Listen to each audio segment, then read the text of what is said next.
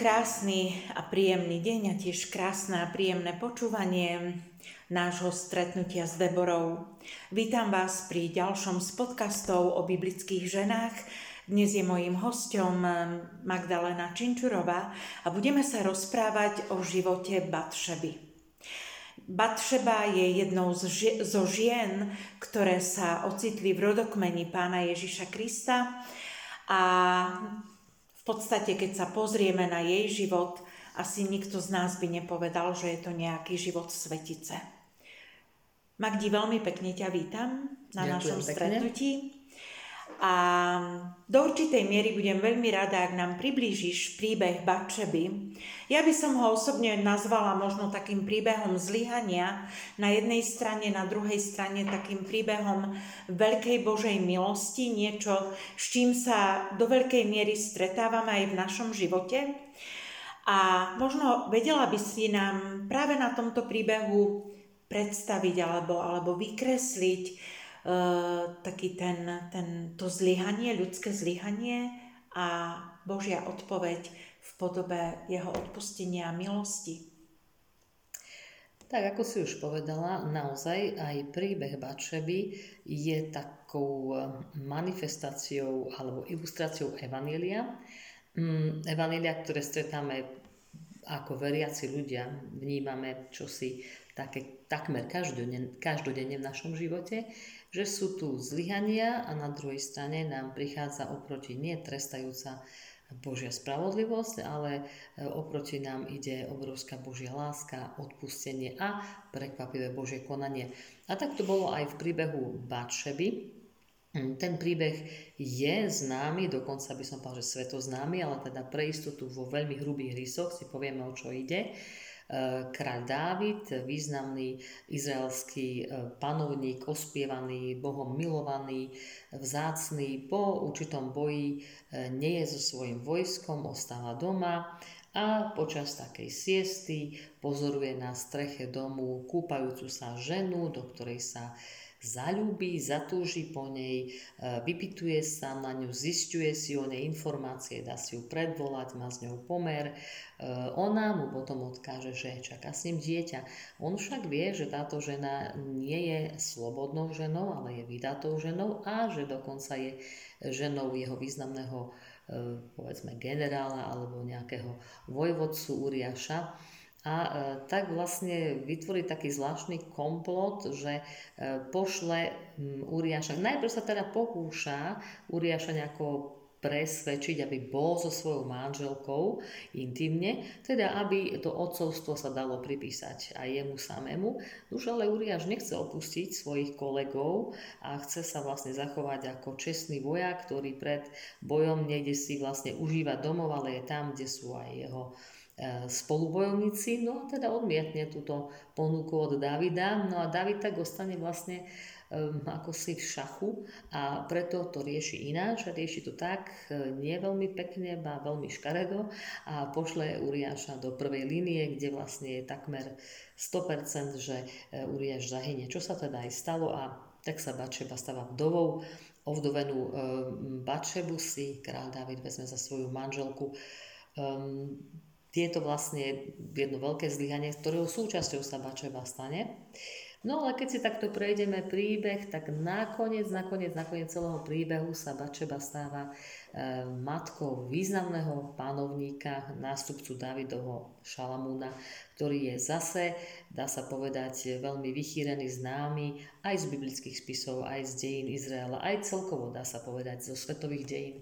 A nielen to, ale Bačeba sa vlastne, ako si už povedala, dostáva aj do rodokmeňa pána Ježiša Krista. Čím vlastne vidíme, že ten príbeh sa začal kde si dávno a pokračoval ďalej a to Božie konanie e, cez mnohé generácie e, prechádzalo e, cez Bačebu, jej potomkov, Šalamúna a tak ďalej, až sa vlastne akoby tak potvrdilo, že Pán Boh je ten, ktorý nezanevrel na Davida a Bačebu, nepotrestal ich, neodsúdil ich, ale čuduj sa svete, mm, stali sa súčasťou jednej veľmi významnej línie a síce sa dostali do rodokmeňa spasiteľa Ježiša Krista. Takže to je vlastne tento konanie Božej milosti prekvapivé, nečakané e, a veľkolepé. Ja som vždy prekvapená takými kontrastami v tomto príbehu Bačeby a Dávida. V podstate, keď si porovnáme Uriáša a kráľa Dávida, obrovská čestnosť na strane Uriáša, ktorú by sme možno viac čakali na strane Dávida. Potom takisto ten moment, kedy vlastne zomiera to prvé dieťa, ktoré mal Dávid s Bačebou. V okamihu, kedy zomrie, Dávid zrazu vstáva, okúpe sa, káže, aby mu prichystali hostinu a v podstate ide sa posilniť. A asi naozaj ten najväčší kontrast je teda to vzájomné zlyhanie Bačeby a Dávida a potom tá nádherná Božia milostivá odpoveď na to všetko vo mne to tak evokuje takú obrovskú nádej, že Pán Boh nás príjma cez všetky tie naše zlyhania, ktoré v živote konáme. A, a to je pre mňa teda takou veľkou nádejou. Povedala si na začiatku, že príbeh Bačeby je vlastne až taký svetoznámy. A my sa s ním e, stretávame nielen teda v tej židovskej tradícii a zo židovskej sme ju prevzali aj my kresťania, ale, ale do určitej miery je aj v moslimskej tradícii.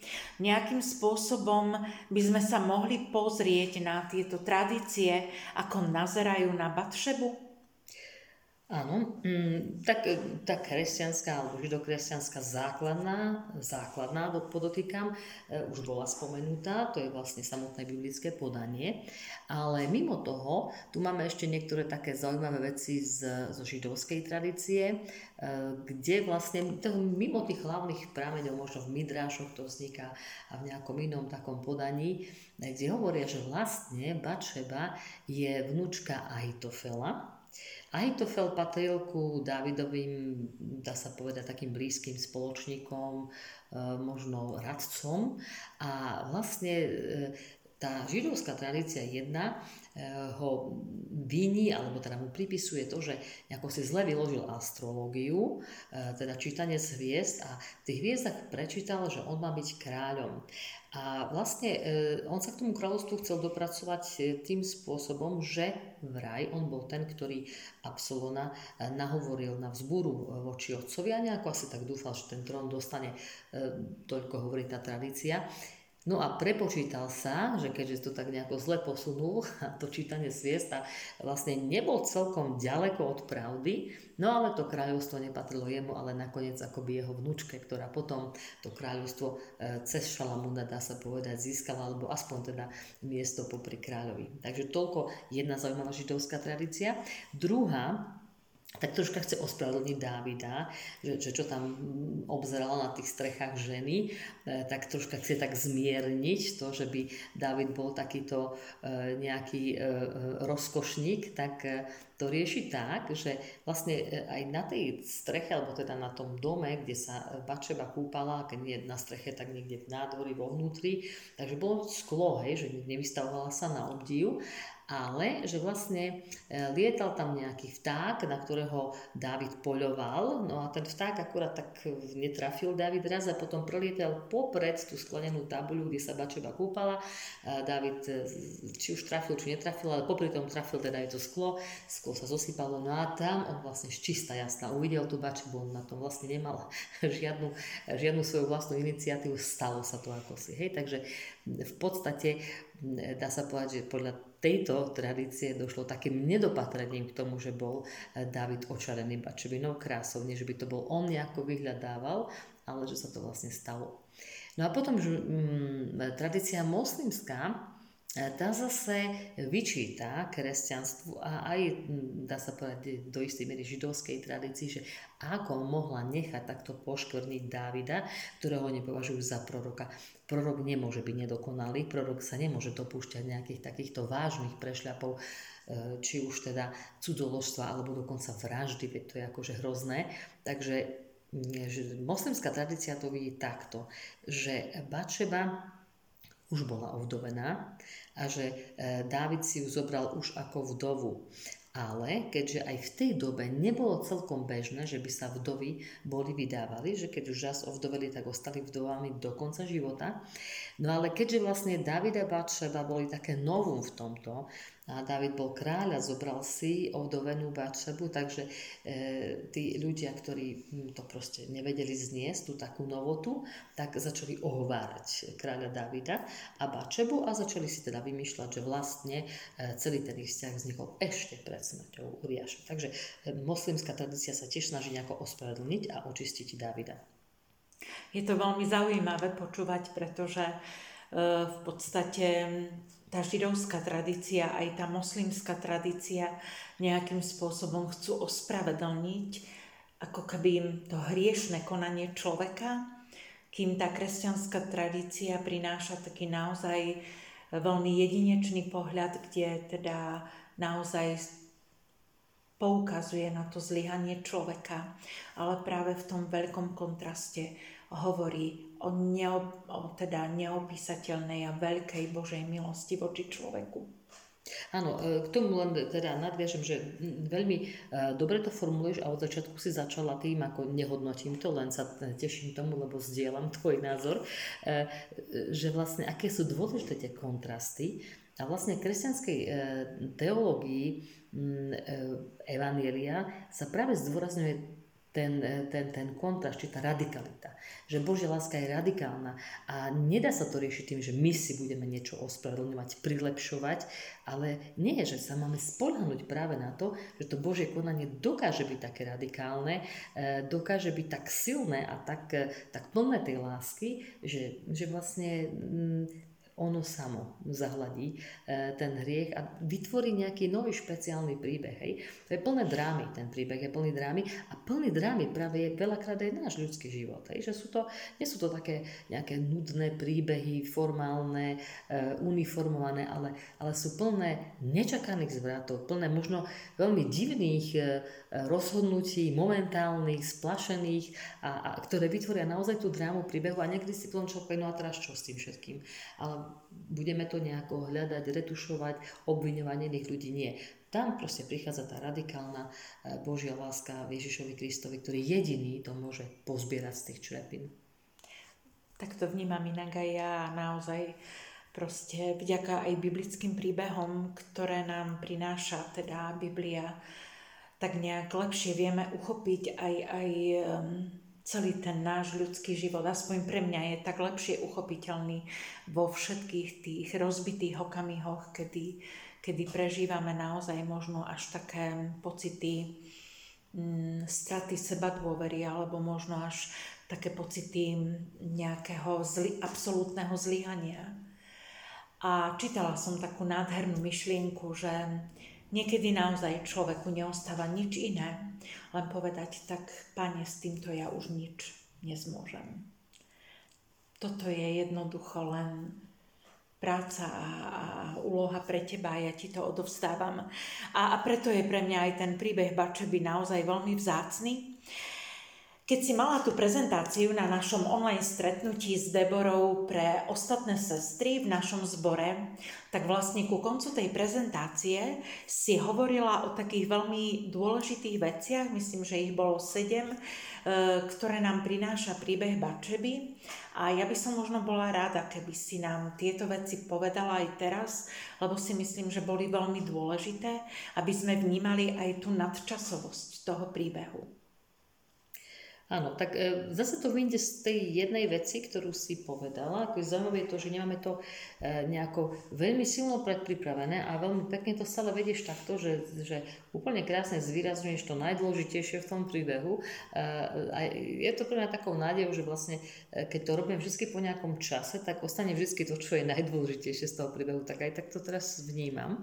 Áno, a tých 7 bodov, možno ani tak nie je dôležité, či ich je 7, či ich je menej, ale Ty si povedala, že veľakrát e, dôjde v živote k takej situácii, kedy povieme, že ja už tým ďalej nič neviem urobiť, áno.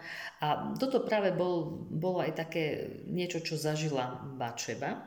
E, v prvom rade zažila ďaleko siahly dôsledok hriechu. Áno, ona e, zrazu bola vo vzťahu, v ktorom prvom rade jej zomrel manžel, zrazu ovdovela. Popri tom už bola vo vzťahu s panovníkom, alebo teda ak nie vo vzťahu, aspoň e, čakala jeho dieťa. E, potom zrazu už bola, mala byť aj jeho manželkou Potom to prvé dieťa, ktoré čakala, im zomrelo, čiže bola, bola matkou, ktorá bola ranená smrťou svojho dieťaťa a vlastne zažívala to, to ak teda sme, ak vieme a čítame Bibliu, vieme, že dôsledkom hriechu je smrť. A ona to prežila naozaj naplno, aj tie smrti, či už jej manžela alebo e, jej dieťaťa a tú bolesť, ktorú musela prežívať, aj, ktorú vlastne ten biblický príbeh nejako nerieši. Rieši to možno jednou vetou, áno, ale my vieme, že toto bola jedna vec, ktorú ona tú, tú bolesť naplno určite vnímala.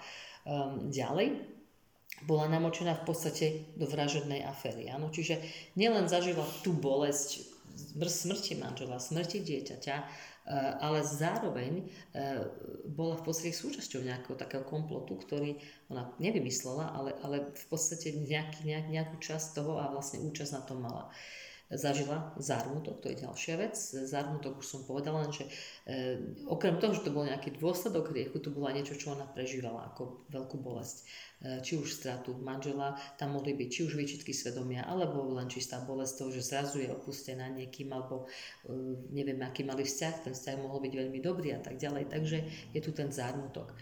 Ďalej, ďalšia taká významná vec, tá už nepatrí do tej, do tej kategórie toho, že Pane Bože, ja ďalej neviem čo s tým, lebo tom, tieto tri veci, ktoré sme spomenuli doteraz, či už zármutok, alebo dôsledky hriechu, alebo m, mm, teda e, v, účasť na nejakom vražednom komplote, to sú tie veci, ktoré akože je, čo s tým ďalej.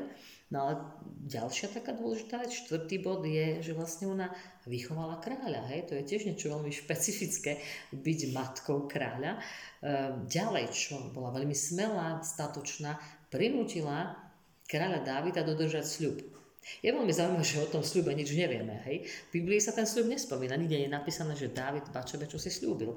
Kde si to tam muselo byť, nemáme to zaznačené, no ale v každom prípade ona bola tá, ktorá uh, Ehm, išla za svojím a proste tlačila, dá sa povedať, až na pihu a dosiahla to, že proste Dávid dodržal sľub a za, za panovníka, za svojho nástupcu korunoval Šalamúna. Nemusel to byť Šalamún, tam boli iní nástupcovia. Ďalej bola... Mm, tiež obklopená mužmi, ktorí, e, ktorí zlyhali v určitých okamihoch svojho života. No, čiže to je tiež také, e, niekedy sa čaká tak prirodzene, možno to vnímame ako nejaký stereotyp, ale zase nie je to celkom stereotyp. E, muž má zastávať svoje miesto, žena má zastávať svoje miesto. Ak každý robí svoju úlohu dobre, je to fajn, funguje to. Ako náhle niekto tú svoju úlohu nerobí dobre, tak to musí ťahať ten druhý a ten druhý to možno neťahá celkom správne. Hej. A teraz ona bola vlastne v situácii, kedy tí muži zlyhali v niečom, či už teda Dávid ku konci života vlastne už nevládal ani panovať. Hej.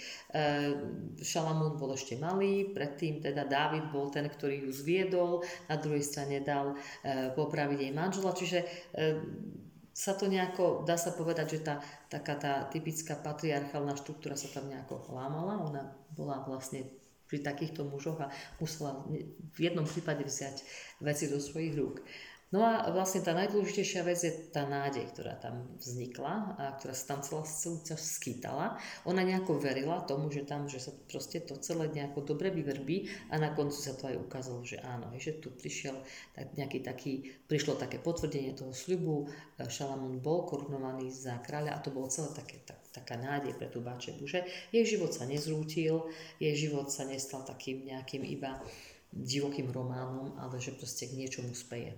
Takže to sú tie veci, ktoré e, autorka Christy Woods napísala, je to teda od nej a celkom ma tie boli zaujali a myslela som si, že v rámci e, výkladu tohto príbehu je celkom zaujímavé počuť, ako to niektoré kresťanské e, interpretky vykladajú. Spomenula si tam, že vlastne nikde v Božom slove nemáme ten sľub um, Dávida Bačeben, čo máme v Božom slove je také upozornenie, keď Dávid chcel možno postaviť chrám hospodinu, vtedy mu bolo povedané, že teda on ho nepostaví, ale postaví ho vlastne jeho syn. Takže to tiež je možno také zaujímavé, čo mňa veľmi oslovuje v tom príbehu, okrem toho všetkého, čo si ty povedala, okamih e, Dávidovho pokánia. A ja verím tomu, že to bol moment, kedy do toho pokánia vtiahol aj Bačebu. Mhm. A, a, a verím tomu, že to je možno taký prejav aj, aj veľmi úzkeho vzťahu partnerstva ako takého, kde naozaj tí partnery sa, vzťa- sa tiahnu aj k takým veľmi dôležitým rozhodnutiam, ako je pokanie. Neviem, nikde to nemáme nejak rozvedené v tom biblickom príbehu, to sú už len naše dohady. Pravdou ale je, že celý ten príbeh je naozaj veľkým obrazom Božieho odpustenia a lásky voči človeku. Áno, a teda k tomu zase, čo hovoríš, by som ešte niečo dodala. Ty si povedala teda, že nikdy nevidíme, že by, ako predpokladáme, že, že, že do toho Davidovho pokania bola vtiahnutá aj Bačeba. No naozaj my o tej Bačebe nič nevieme do chvíle, kým vlastne nejde žiadať Davida o naplnenie sľubu. My vieme len o tom, že čo sa s ňou dialo. Ona sa tam vlastne nevyjadruje, ona je len tak nejako tam v tom príbehu e, e, taká ako taká fan fatale, e, osudová žena, ktorá e, spôsobí katastrofu katastrofu, dá sa povedať, nechciac a ona k tomu akože nič nehovorí. Ano? Čiže bola predvolaná pred Davida, šla.